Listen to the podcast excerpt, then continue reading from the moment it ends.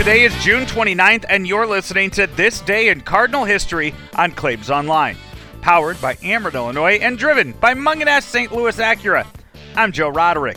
For the first time since 1917, when Hippo Vaughn and Fred Toney accomplished the feat, two no hitters are thrown on the same day when the A's Dave Stewart no hits the Blue Jays and the Dodgers Fernando Valenzuela does the same against the Cardinals in a 6 nothing game. I don't think I've seen a double, a, a no hitter and then a double play, but this one did. Pete Guerrero, who had just come to the Cardinals uh, from the Dodgers a couple years before that, uh, Willie McGee had walked in the ninth, and, and then Guerrero hit one to Valenzuela, who started the game ending double play himself. And uh, that was that. And, um, that was uh, they talk about the no hitters. Jimenez had one in Arizona, and Smith had one in San Diego. And this one was in L.A. Very tough on newspapermen when these no hitters occur about midnight or twelve fifteen in the morning. You know, you're just scrambling. Stewart struck out 12 and walked just three while needing 115 pitches to get through a Blue Jays lineup that included John Olerud, Fred McGriff, and George Bell.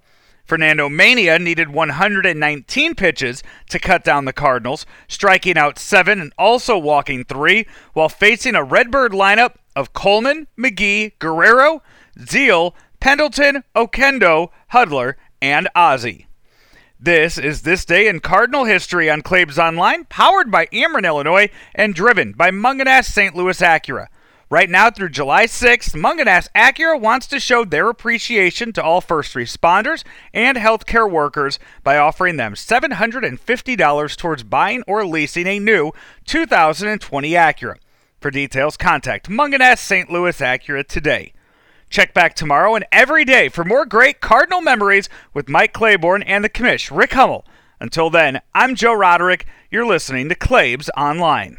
We love talking to the president and chairman of Ameren, Illinois. He is Richard Mark. Emergency Operations Center acts as kind of a central command center, and everything is dictated from there. They tell the crews that are out in the field where to go, where the main breakers are to go to to de-energize the line, and then they verify that that line is closed, and they're able to tell five, six, seven hundred people that are working out in the field exactly where to go to make the proper repairs to get our system back on in a storm situation.